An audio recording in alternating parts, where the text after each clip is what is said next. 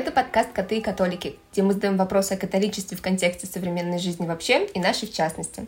Иногда на эти вопросы находятся ответы, иногда не очень, но мы всегда стараемся говорить честно, просто и с юмором. Я Марина, я главная по котам. А я Лиза, и я главная по католикам. Дисклеймер. Наш подкаст несет в себе развлекательную и отчасти просветительскую функцию, но у нас нет богословского образования, и мы не претендуем на всестороннее изложение затронутых проблем – мы не истина в последней инстанции, что, естественно, решать вам вслед за Пилатом. Хоть и стараемся не вводить вас в заблуждение в вопросах вероучения католической церкви. Однако мы говорим о своем опыте, а для подробного ознакомления с официальной позицией КЦ отсылаем вас к катехизису и другим проверенным источникам, которые с радостью готовы порекомендовать.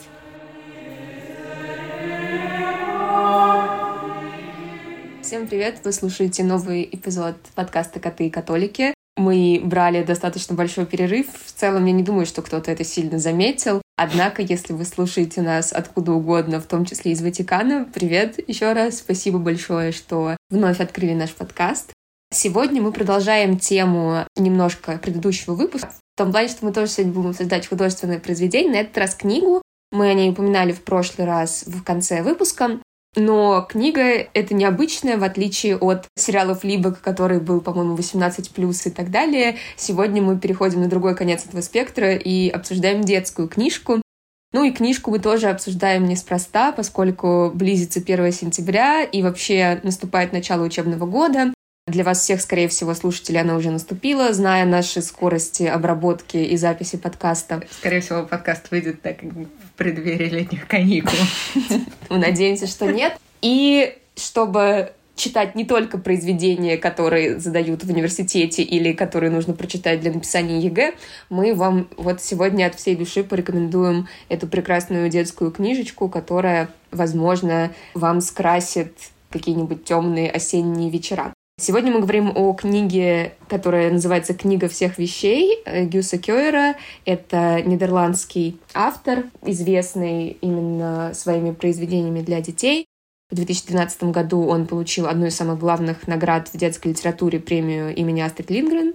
И эта книжка вышла в, на русском языке в издательстве «Самокат» в 2013 году. Это повесть, которая, помимо прочего, поднимает темы домашнего насилия, и на тот момент на русском языке именно в детском сегменте это была одна из немногих, если не единственная вообще книга, в которой этот вопрос поднимался.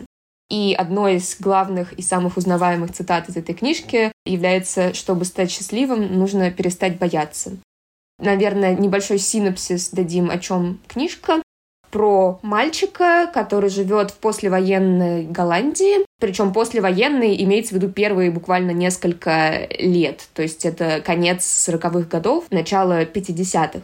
Он живет с отцом, мамой и старшей сестрой. Его отец религиозный фанатик, он говорит о том, что он христианин и все делает так, как, значит, Бог велит и велел. Однако мы видим буквально с первых страниц, что его поведение не очень-то соответствует всяким христианским заповедям. И в целом книга для меня, по крайней мере, во многом про контраст слова, слов, и, дела. слова и дел. Повесть автобиографическая, потому что автор еще в начале в предисловии предупреждает, что говорить он будет про себя, что когда-то он встретился с другом, они беседовали, и автор очень удивился, что у его друга было отличное, хорошее детство, любящие родители, понимающая семья, и, в общем, все вот это вот, такой золотой век его жизни, потому что для самого автора детство было, в общем, очень плохим и грустным периодом. Соответственно, его друг посоветовал ему про это написать. И, соответственно, автор описывает э, вот эту вот послевоенную Голландию и семью, которую, если прогуглить, можно отнести к секте, называющейся при этом таким очень благообразным образом, что, в принципе, не отличить. Легко перепутать. Да, легко да. перепутать. Она называется католическая апостольская церковь. Как бы вообще-то католическая церковь, она апостольская, как и православная, да, то есть в символе веры говорится верую в единую святую вселенскую и апостольскую церковь, как бы вселенская stands for э, католическая, что как бы одно и то же. Вот. А апостольская, да, это значит, что у него есть апостольская преемственность. То есть она не из бухты-барахты взялась, а свою историю прослеживает до апостольских времен. Вот. А эта секта зародилась в Шотландии в середине 19 ну так, в 20-х 20 годы 19 века. И, соответственно, апостолами там были их, можно сказать, священники. В общем, у них был такой чин апостолов, и еще был чин ангелов, епископов. Да, что звучит бы, вообще Как мы бы сказали, да, что звучит вообще прекрасно. Там этих ангелов и апостолов, да, избирают пророки еще особые. А называется оно по-английски по имени основателя да. Ирвинга, да. И, собственно, автор Люс Кёер, он вырос в семье, которая состояла в этой секте. И что интересно, практически во всех источниках, которые мне удалось найти, он говорит, что он сам не помнит, что когда-либо вообще верил в Бога. То есть вот такое тоже противоречие. Вроде бы человека растят в радикальных таких христианских в кавычках рамках, а в итоге он говорит, что да, знаете, я никогда-то, собственно, и не верил. Вот. Это было такое предисловие небольшое. Еще, наверное, можно сказать, что мы все время видим мир через этого мальчика. Мальчик зовут Томас, и он может видеть волшебные вещи вокруг себя. Он видит там летающих рыб, лягушек, которые собираются у них на пороге дома. И вообще, собственно, книга всех вещей — это книга, которую он ведет, и в которой он записывает все происходящее, такой его дневник, да. по сути. Он Иисуса видит, да? Тогда да. Стоит сказать, что, в принципе, книги в какой-то момент э, появляются и затем неоднократно как бы возобновляются его э, диалоги с Иисусом, когда он закрывает глаза, он видит такого очень понебратского Иисуса и с ним беседует, как э, с другом. И это происходит и в гостях у госпожи Амсфорд, вот этой вот его старшей, ну, такой пожилой приятельницы, соседки, который очень любит его отец. И дома, когда мальчик, значит, закрывает глаза на молитве. И, значит, э, несколько раз это повторяется. В общем, интересно очень смотреть на эти диалоги в целом. Как действительно автор, ну или, по крайней мере, его герой воспринимал мир. Угу, да, я, наверное, сейчас даже зачитаю. Лежа в кровати, Томас пытался молиться. Он только успел сказать «Господи Боже, не прощай ему этого, никогда не прощай», когда в панораме появился Иисус Христос. Он опять стоял в развивающемся белом платье в пустыне или вроде того. Во всяком случае, там было море песка и навалом синего неба. «А, это ты, Томас? Все путем?» «Нет», — ответил Томас. «Что случилось?» — спросил Господь. «Много чего», — сказал Томас. «И, скажу честно, от тебя толку было немного. Томас видел, что Господь обиделся, но почему-то ему было все равно. «Как это?» — спросил Господь Иисус. «Интересные дела. Уж человечество-то я точно спас». «Спас?» — удивился Томас. «От чего?» — позволь спросить. То есть, по сути, Томас видит Иисуса практически каждый раз, когда его отец бьет мать или э, самого Томаса, и когда Томас чувствует эту злость и несправедливость, и, наверное, его чувство к Иисусу, к вообще к Богу, они выражаются в первую очередь его вот этом непонимании и чувстве несправедливости, что как же так, вот я в тебя верю, да, вроде бы у нас все в тебя верят, а отец все равно бьет мать, и ты никак вообще не помогаешь. Томас остался стоять, потому что попа у него стала как подушечка для иголок. Он смотрел в окно и шептал «Пожалуйста, Господи, пожалуйста, существуй, пожалуйста, всеми казнями египетскими, он ударил маму, и уже не в первый раз. Бог молчал на всех языках. Ангелы пытались утереть свои слезы, но их платочки так намокли, что во всех пустынях пошел дождь. Во-первых, очень красиво mm-hmm. написано. Бог молчал на всех языках. Да, да. И, наверное, это хороший такой момент, чтобы перейти в целом к разговору о несправедливости в жизни и как это сочетается с верой в Бога, потому что да, если вот ты веришь в Бога, весь такой благочестивый христианин, все делаешь как нужно, а все равно вокруг происходят какие-то ужасные вещи, с тобой происходят какие-то ужасные вещи, и ты какую-то фрустрацию чувствуешь, типа, а почему? Я же, я же, я же как хотел как лучше, делал как... как... Получилось а как а получилось всегда. как всегда, да. Лиза, ваш комментарий какой Мой комментарий. Мой комментарий. Переходим к обсуждению второго сезона Good Omens с аллюзиями на книгу Иова, где, собственно говоря, так сказать, та же фигня. Потому что, да, Иов был праведником, и он получает э, как бы не по заслугам, да, считается, что если ты ведешь правильную жизнь, ну, как бы считалось mm-hmm. в ветхозаветные времена, то, соответственно, у тебя и все хорошо, а вот если что-то у тебя не так, там, детей нет, э, скота мало, там, и что-нибудь, то где-то ты, значит, провинился, или родители твои, вот, кто-то, значит, согрешил. А Иов не грешил, но при этом в какой-то момент ему было послано очень много испытаний, потому что дьявол хотел посмотреть, будет ли Иов в трудностях так же, как и при процветании, славить Бога и не разочаруется ли он в нем. Вот, спойлер, нет, выяснилось, что нет. То есть как, в какой-то момент он практически так, в общем, разочаровался и предъявил Богу некоторые, ну, не то что претензии, но, в общем, вопросы большие, угу. так сказать, вопросики. Вопросики возникли. Да, возникли вопросики. На что Бог ему, значит, по фактам разложил. Вот, значит, а можешь ли... Вот это как раз в Good Omens часть этого диалога воспроизводится. Да, если что, мы говорим про сериал сейчас «Благие знамения», второй сезон. Да, если да. не поняли мой английский пронос, как всегда. Вот. И там идут очень красивые риторические вопросы от Бога Иову из серии «Знаешь ли ты, как зарождается заря? Можешь ли ты там пересчитать все звезды на небе? Можешь ли ты повелевать стихиями? Там присутствовал ли ты, не знаю, при рождении Лани?» Что-то такое там было. Вот. И Иов понимает, что ответ «нет-нет» и еще раз «нет» и немножко замолкает. И это все к чему? Это все к тому, что на самом деле мы часто про себя думаем, э, как будто человек как бы венец творения и эволюции, и вершины эволюции, все вообще знает, все постиг и обладает, да, там всеми научными знаниями и развитой там психикой, и интеллектом и всем-всем-всем.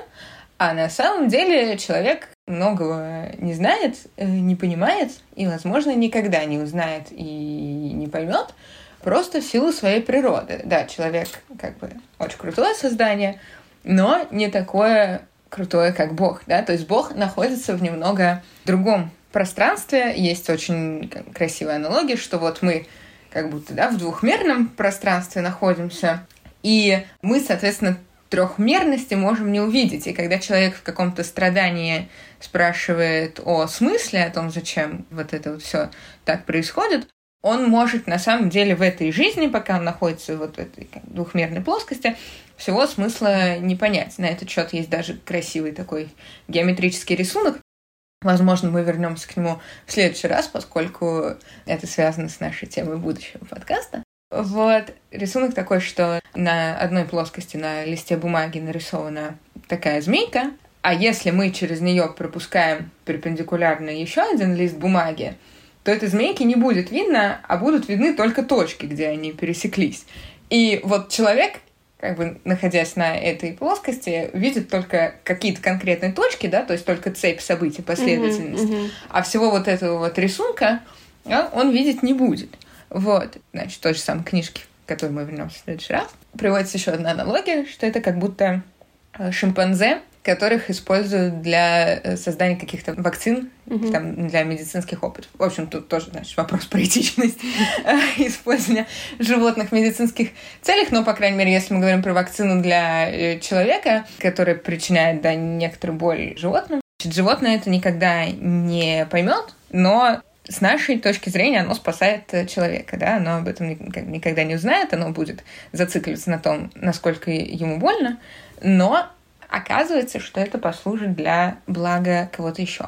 Здесь нельзя, да, это конкретный пример, то есть нельзя говорить, что любое страдание служит для чего-либо блага, что да. оно оправдано. Угу. Это не так. Здесь мы, значит, э, приходим к извечному вопросу, если Бог существует, почему он э, допускает страдания. Угу. Ну да, на самом деле это, по сути, вопрос, который мальчик который Томас мальчик задает, задает в книге, да, что да, почему, да. если Бог существует, и Иисус ко мне приходит, почему отец все равно бьет мать, бьет меня, почему да. так происходит?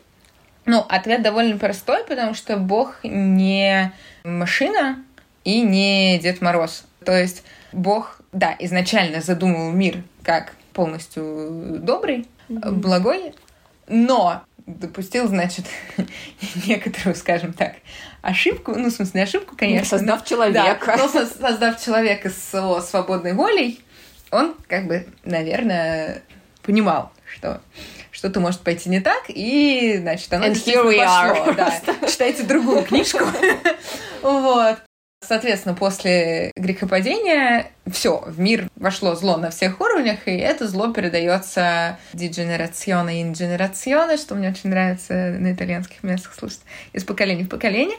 И, собственно говоря, только, ну, согласно церковному учению, только крещение с нас смывает вот этот вот первородный грех. Да, но не, делает, но не делает нас типа сто процентов добрыми. То есть это крещение смывает первородный грех, да. но это не значит, что ты после этого должен такой делать, что хочешь, и вообще не думать о благих делах. Да, конечно. То есть крещение смывает э, вот эту печать. Крещение дает тебе вообще возможность стремиться... Нет, плохо сказать стремиться к Богу, да, потому что люди как бы и не крещенные могут стремиться к Богу. Но, в общем, крещение, как бы, скажем, вводит тебя вот в число церкви, да, в число Божьих чад, что называется, детей. В общем, в церковь как общину, которая пытается вот здесь вот на земле построить хотел сказать правдами неправдами, построить Царство Небесное, да, то есть Христос обещал, что уже здесь, на земле, да, это не значит, что земля теперь юдоль страданий, в общем, вечная, уже здесь, на земле мы можем поступать так, чтобы испытывать то, что будет э, потом после нашей смерти, да, вот этот идеальный как бы мир Царства Небесного. Но при этом, да, Христос не обещал, что все будет супер классно, и типа тот, кто там в меня верит и ходит в церковь, и вот это царство созидает, у того не будет всё никаких будет хорошо, проблем, да, да, да, будет мир во всем мире, и все, в общем, будет в шоколаде. В общем, он этого не обещал. И наоборот, сам Христос говорил, да, что тот, кто хочет э, идти за мной, да, должен отвергнуться себя, то есть вот не ставить... Ну, это не значит, опять же, такое вот тупое, скажем так, смирение, которое часто себе представляют, думая, разговаривая о христианстве, да, особенно в каком-то его православном изводе, что все там надо только головой об пол да, биться, угу. и типа Христос, Бог терпел и, и нам велел, да. Нет, это не означает того, означает, что страдания в нашей жизни действительно присутствуют, но как бы Бог всегда тоже в нашей жизни присутствует, и все эти страдания мы можем переживать с Ним, и если мы не будем себя ставить на первое место, то на самом деле и страдания эти будут как-то восприниматься лучше. Но это чисто психологически, да, мне кажется, такой факт, что как бы если ты не зацикливаешься на себе, да, если у тебя есть какая-то цель в жизни вне тебя, да, там твои, не знаю, там твоя семья, там какое-то дело, которым ты занят, да, там какая-то польза, которую ты приносишь обществу. В общем, если ты как ты живешь для других, то, соответственно, да, у тебя будет вот эта вот наполненность э, смыслом, и ты будешь действительно как бы понимать, зачем ты живешь. Да, то есть Христос просит вот таким образом не, не ставить себя на первое место и смотреть на Него, переживать все события с Ним и э, взять свой крест, да, то есть все трудности нести в течение mm-hmm. своей жизни. Да, здесь, наверное, в книге еще, возможно, у многих возникнет вопрос, почему же Господь посылает такие страдания, по сути, детям, которые вообще еще ничего не сделали и никак не могут от этого спастись, ну, имеется в виду вот от рукоприкладства отца, да, и серии, в чем они виноваты, что на них такое сыпет. То есть вот это вот типа наказание невиновных, которое пр- происходит, да, опять возвращаясь к вопросу несправедливости. Ну, это, в принципе, тот же вопрос, который задавали Христу фарисеи. Как-то Христос увидел, ну, евангельский эпизод, увидел эм, человека, который был слепой от рождения, и его спрашивали э, Христа, фарисеи, а кто согрешил, что он слепой, да, mm-hmm. возвращаясь к тому, что если у тебя что-то не так, значит, значит это что-то согрешил, да, значит да, это возмездие, да, наказание. Да. И его подкололи, значит, э, книжники и спросили, а кто согрешил, он сам или его родители. Ну, как бы он сам вроде не мог, потому что он уже слепой уже родился, родился да? да? Вот, а значит, его родители согрешили. А почему тогда он да, несет он слепой, этот а крест, да, да, да. А Христос сказал загадочную формулировку, что типа, да никто. Вот. А значит, слепой он, чтобы мог прославиться Сын Божий. То есть, чтобы люди могли через вот эту какую-то несправедливость, через что-то плохое, что потом меняется к лучшему, Христос его потом исцеляет, могли уверовать в Бога, ну или как-то больше ему доверять. Mm-hmm. То есть это тоже иногда так звучит, что типа Христос захотел попонтоваться, такой оп, делает его зрячим, и все восхищаются. Но на самом деле здесь мы опять э, возвращаемся к тому, что Христос не диспетчер, да, который такой сидит и типа так, вот этот вот рождается слепым, сюда вот типа вот этот ребенок там заболевает mm-hmm, раком, mm-hmm. вот эти вот согрешили, теперь там у них, не знаю, ребенок инвалид и что-нибудь. Вот.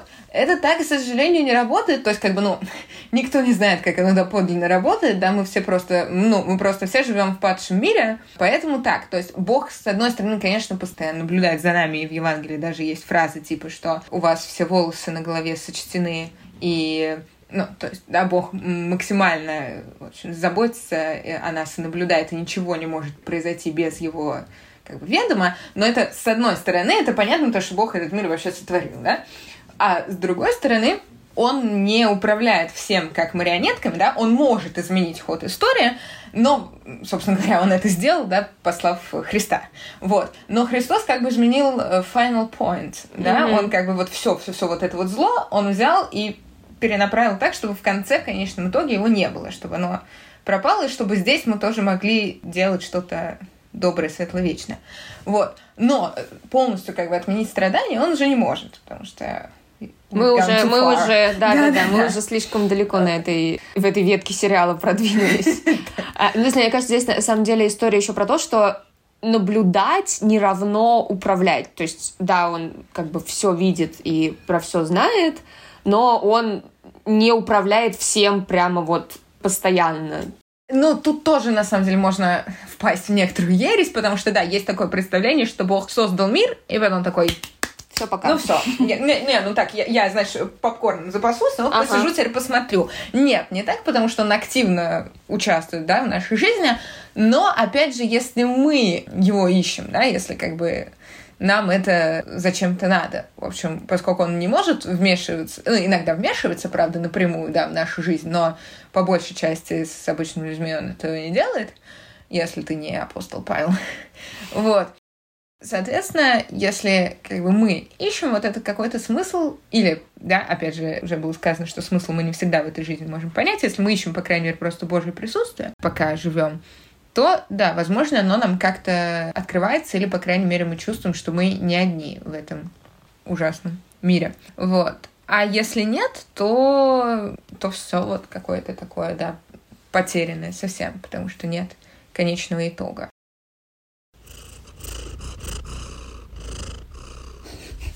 Это была, не, это была не Лиза, если что. Да, это э, те, кто все писали, что у нас слишком мало котов в подкасте.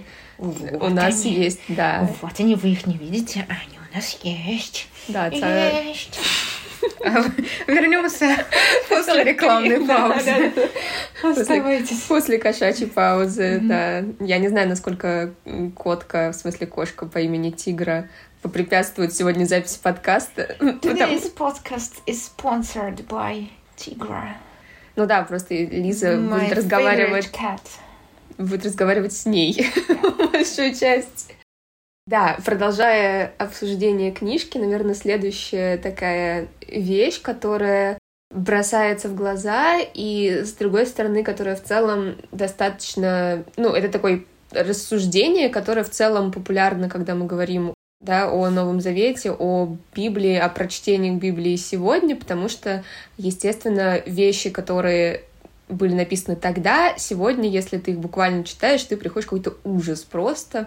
Но вот, например, мы видим, что папа Томас, он так оправдывает, что вот в Библии, а вот в Библии написано, да, вот, например, цитата, да, если, а если ты упрямишься против Божьих заветов, то право твоего мужа нет, долг твоего мужа привести тебя к повиновению твердой рукой. То есть он оправдывает свое насилие, мол, тем, что мужчина, значит, главный в семье, и поэтому любые средства хороши, и у него есть полное право, да, вот бить жену, бить детей, потому что это все во благо, да, по повиновению Бога. Вот. И этот нарратив в целом встречается именно мне кажется, ну, в том числе у людей, критикующих вообще религию, когда они говорят, что, ну вот вы что, не видите, у вас в книгах, которые вы считаете священными, написано, что там можно применять какое-то насилие, что права женщин вообще не существуют как концепт и так далее. И это является такой краеугольной мыслью очень многих критиков именно религии в целом, не, не только христианства.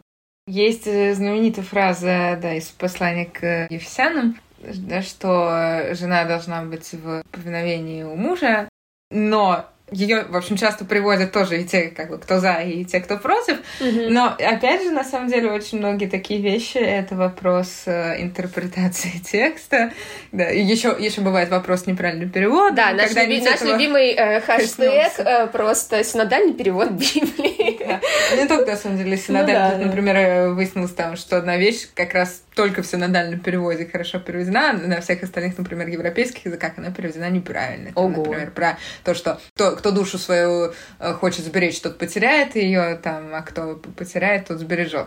Вот эта вот фраза, она там на самом деле действительно душа, в смысле психи, вот. А на европейские языки везде перевели как жизнь. Ну, mm. это не очень понятно, потому что да. жизнь — это другое. Да. Это было лирическое отступление, мы когда-нибудь запишем суперфилологический выпуск по поводу переводов, когда я выучу древнееврейский, греческий. Когда она вспомнит, что она филолог, на самом деле. Да, вот, а пока мы, значит, говорим про интерпретацию текста больше. Значит, действительно, апостол Павел писал, что жены должны быть в поминовении у мужей, но, в общем, все забывают, как бы вырывают статую из контекста, да, как всегда происходит, забывают доцитировать э, а, до конца есть, там есть продолжение. Да, ага. есть продолжение, что мужья там заботьтесь о своих женах.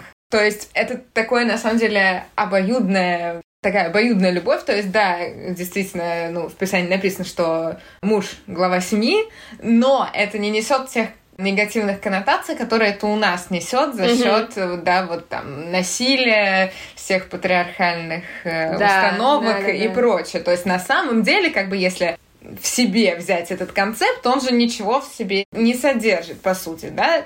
Льюис писал, прям тоже, в общем, свойственной ему манере 20 века, что когда, в смысле, Клей Стейплс, что когда там, он слышит претензии, почему мужчина глава семьи, он переспрашивает, а почему женщина должна быть? Ну, то есть, действительно, как бы, если отбросить все-все-все ваши взгляды, но не очень, да, понятно, кто и почему. Вот, но, значит, Понятно, что в Библии писалось в те времена, когда там царил патриархат и то все пятое десятое.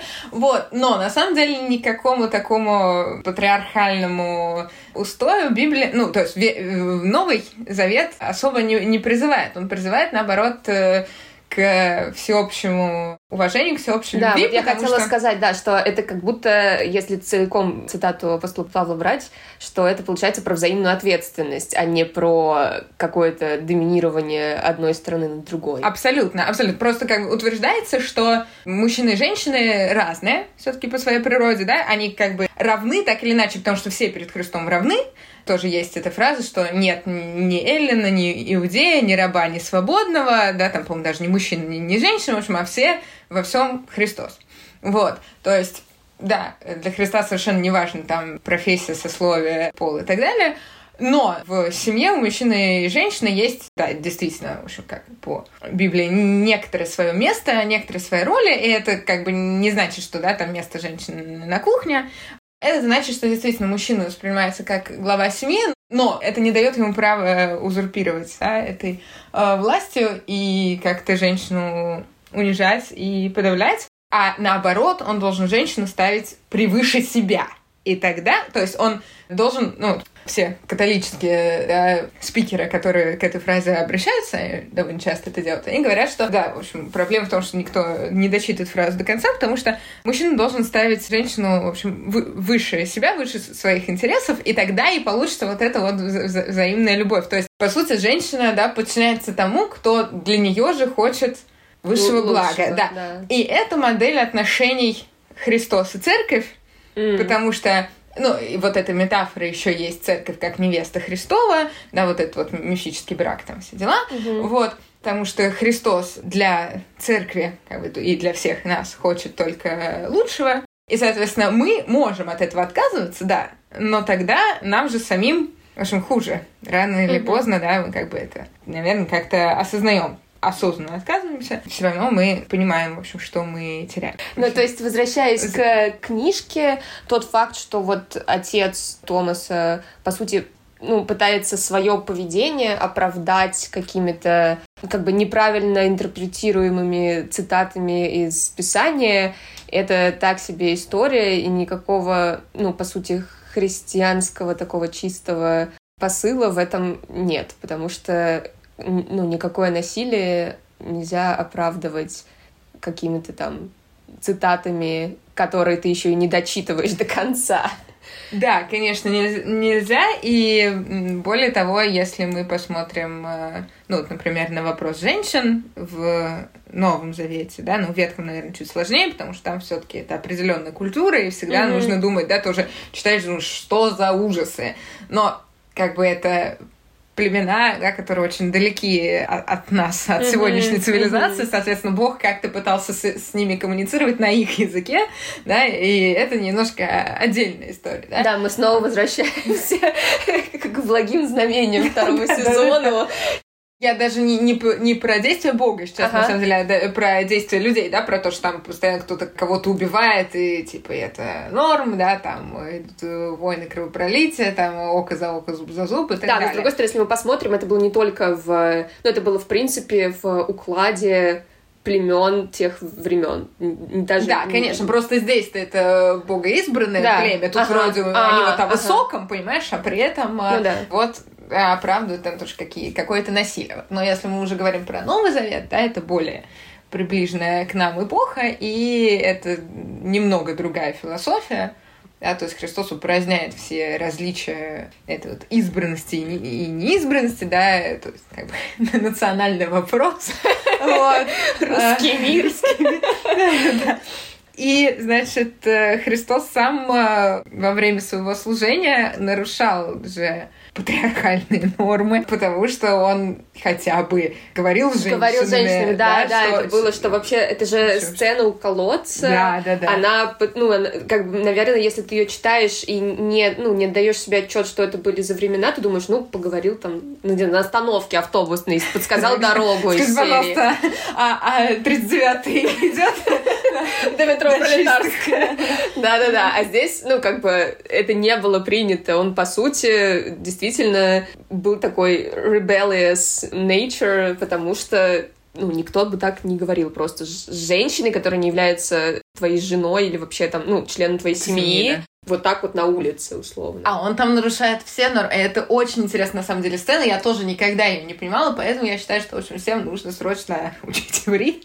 И, весь, ну, и всю какую-то историю, культуру вообще той эпохи, тех эпох, да, потому что и про Ветхий, и про Новый Завет мы говорим, и вообще весь библейский контекст, потому что иначе, я не знаю, что вы понимаете там в этих историях, но я ничего не понимаю. Вот. Потому что, например, с этой женщиной... Просто я в конце почти 25 лет. Потому потому что с, э, с этой историей с Самарянкой, там же, во-первых, она женщина, значит, уже уже что странное. Табу. Во-вторых, она самарянка. Да, да. да. И в-третьих, она живет не очень по канонам, да, она ага. не в браке живет с мужем, ой, с мужчиной, в смысле, да, уже да. там каким-то по счету. Вот. И самое интересное, значит, что Христос с ней еще говорит, там указано, значит, у колодца в полдень. И ты такой всегда читаешь, ну, типа, ну, в ну, полдень, ну, какая разница, ну, там а два такая, часа А почему было... она не на работе? Ну, не почему она на работе, а почему, да, а потом, вот так вот ты куда-нибудь съездишь, немножко география, в Израиль, и ты понимаешь, что в полдень идти куда-либо вообще-то не то что опрометчиво, а несколько опасно для жизни. Mm-hmm. И Почему она ходила колоться в полдень? Ну, потому что она была изгоем, по сути. То есть об этом сказано, и вот тогда бы люди это поняли ага, совершенно очевидно. Ага. А для нас, типа, зачем это писать? Какая разница, сколько было часов, да? Да, да, да. Но очень большая а, разница. то есть она не могла просто выйти в другое время, когда все нормальные, в кавычках, люди ходили к колодцу, ей нужно было, когда никого там не да, было, потому что она да, была она не могла с другими женщинами тоже нормально общаться, потому что mm-hmm. они ее презирали, mm-hmm. все ее презирали. Вот. Соответственно, она шла к колодцу позже всех, и тут она, да, заговар... то есть с ней заговаривает мужчина из другого племени, да, который при этом еще внезапно, оказывается, знает про нее вот такие вот вещи какие-то из личной биографии. Понятно, это в общем, производит на нее некоторые впечатления. Вот. Да, было лирическое отступление про самарян. Для наших самых преданных подписчиков могу порекомендовать подписаться на телеграм-канал Три Котаж и Лучше, чтобы видеть, над чем умиляется Лиза последние... Пять лет. Да, пять, ну не пять лет, ей меньше, ей типа четыре будет. Тебе будет четыре. Так, возвращаясь к женскому вопросу, опять же, с точки зрения Нового Завета, нельзя сказать, что... Да, нельзя сказать, что Христос поддерживал такую патриархальную линию, да, потому что он говорил с самарянкой, потому что Мария Магдалина, да, вообще да, именно самая крутая, да. да, женщина, его, да, ученица, можно так сказать. Да, мы помним, в общем, чем э, занималась проституцией. И как бы Христос не заговаривает, да, она обращается, да, и вообще-то она первая узнает о воскресении. Да, для вот. меня это, кстати, все время было очень ну, таким э, шокирующим, шокирующей штукой, потому что как бы как будто было куча других претендентов, знаешь, которые могли узнать об этом первыми. Ну, в смысле, там, преданные ученики, мать. А вот получается, да, женщина, которая с точки зрения тех времен вела вообще какой-то недопустимый образ жизни, и потом в итоге стала очень значимой фигурой вообще в христианстве. Угу ну, даже с точки зрения наших времен, в принципе, до сих пор не очень, э, как бы, да, такая деятельность по поощряется. Mm-hmm. Тем не менее, да, часто забывают религиозные деятели, да, ну, там просто люди вот такие фанатичные, часто забывают про то, с кем общался Христос, да, mm-hmm. и сами с такими людьми да, не, не общаются. общаются Израиле, да, да, да, да, да. Да, там с какими-то маргиналами, с э, бедными, да, с больными, бездомными, а, бездомными да, там вот, представители меньшинств, скажем так. Христос, конечно, никогда не, не оправдывал никакого насилия. Угу. Да, и, наверное, закругляя этот подкаст, последнюю цитату, которую я бы хотела провести, наверное, на ней мы, ну, на ее обсуждении мы как-то закончим. Когда Томас в очередной раз видит Иисуса, и он у него спрашивает, Иисус, в смысле у Томаса, что вот это твой отец, да, а отец после очередного эпизода насилия молится перед иконостасом в доме. И Иисус говорит, я думаю, он хочет как лучше, но всего боится. На самом деле он трус, если хочешь знать мое мнение. Я не знаю, признался Томас. Он прячется у Бога за широкой спиной, как испуганный ребенок, продолжал Иисус. Опять же, да, когда оправдывают, пытаются спрятаться за религией, за какими-то фигурами, да, при этом совершая действия вообще абсолютно противоположные столпам этой, этой религии и этих, ну, этим убеждениям.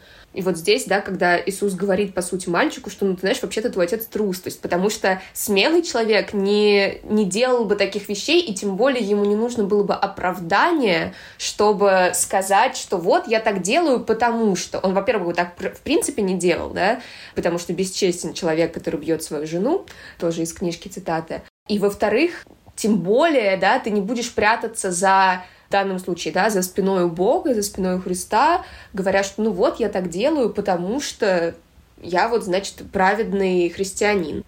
И мне кажется, здесь опять чуть-чуть возвращаемся к эпизоду с Флибок про смелость, да, про храбрость и, и трусость, что зачастую признавать какие-то свои изъяны это храбрость, да, а пытаться найти всему оправдание, это, ну, в первую очередь, да, такая трусость, которая в целом как раз, ну, не оправдывается ни, ничем из такого великого, светлого. Да, но это, наверное, про общечеловеческую mm-hmm. ответственность да, в целом. Да, да, да. То есть здесь это уже даже не, не вопрос религии, а вопрос конечно, того, как да. мы, в принципе, себя ведем. Но, конечно, да, религия дает для, для этого такой соблазн. Mm-hmm. То есть можно сказать, вот так, как бы положено, так все там отцы наши поступали. Mm-hmm. Вот, и мы тоже будем. Но здесь вот опять же сложный вопрос э, традиции, которые, безусловно, ну, нельзя так просто взять и отбросить, и какого-то собственного критического мышления, мнения, да, и и действительно религиозности, Мгм. да, то есть мы, когда пытаемся понять там тоже позицию церкви по тому или иному вопросу, часто, ну еще про это, наверное, будем говорить в других выпусках, сложно отделить э, определенную историческую, историческую Ис- правду, скажем Мгм, так, да. историческую эпоху, от э, действительно духовных вопросов, вопросов э, веры и догматики. То есть некоторые догмы, они подвижны, Мгм. оказывается, но это все происходит очень медленно, ну, потому что да, это сложные вопросы, и потому что, опять же, в Библии написано «не, сообразуйтесь с миром сим, а сообразуйтесь с э, горным». Ну, в смысле, что следуйте за, за Богом, а не за какими-то модами всего мира.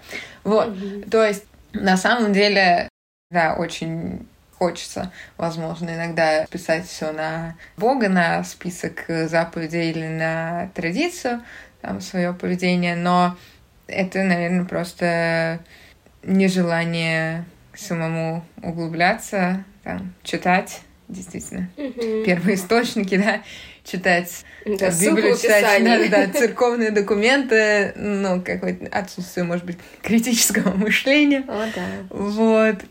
Потому что, да, конечно, если ты действительно высокодуховный человек, то, наверное, рано или поздно, в общем, ты поймешь, что какой-то тут вот выходит разлад. Да, если для тебя религия это не, не, не формальность, не какое-то невротическое состояние, то если у тебя действительно да, какие-то отношения с Богом есть, то тогда, наверное, ты понимаешь, что, в общем, то, что ты делаешь, оно совершенно не соответствует э, тому, кому ты поклоняешься. Вот. И, наверное, как-то это будешь исправлять. То есть, получается, для этого отца религия была такой формальностью, да, которая оправдывала. Да, мне кажется, здесь еще стоит сказать, что, судя, ну, по книге, это же была действительно какая-то секта, ну, то есть Мгм. очень ультраконсервативная ячейка церковная, в которой, вероятно, да, нужно было вот так постоянно молиться, нужно было постоянно там читать Новый Завет, там за ужином они читают и Ветхий, и Новый.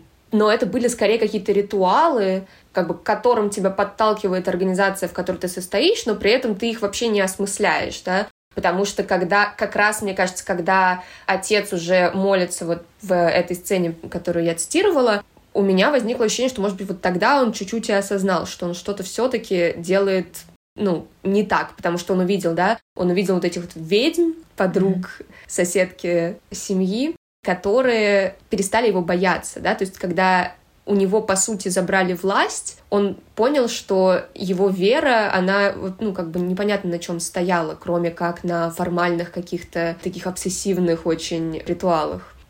И на самом деле, мне кажется, здесь прекрасное, красивое противопоставление, что когда ломается отец, да, когда Иисус говорит, что он просто трус, тогда же Томас понимает, что чтобы стать счастливым, нужно просто перестать бояться. Вот. Мы, наверное, на этом будем заканчивать. Еще раз напоминаю, мы сегодня обсуждали книгу всех вещей Люса Кёера, которая вышла в издательстве «Самокат». Всем очень советуем прочитать. Она короткая, но при этом очень красивая и, мне кажется, наталкивает на многие мысли. И надеемся, что наши слушатели тоже найдут в себе силы перестать бояться и, И завести котку. и завести котку, и стать счастливыми. Вот. Тебе есть еще что-то, что добавить? Нет. Нет. Хорошо сказал. До скорых встреч. Надеемся. Да. Пока-пока. Пока.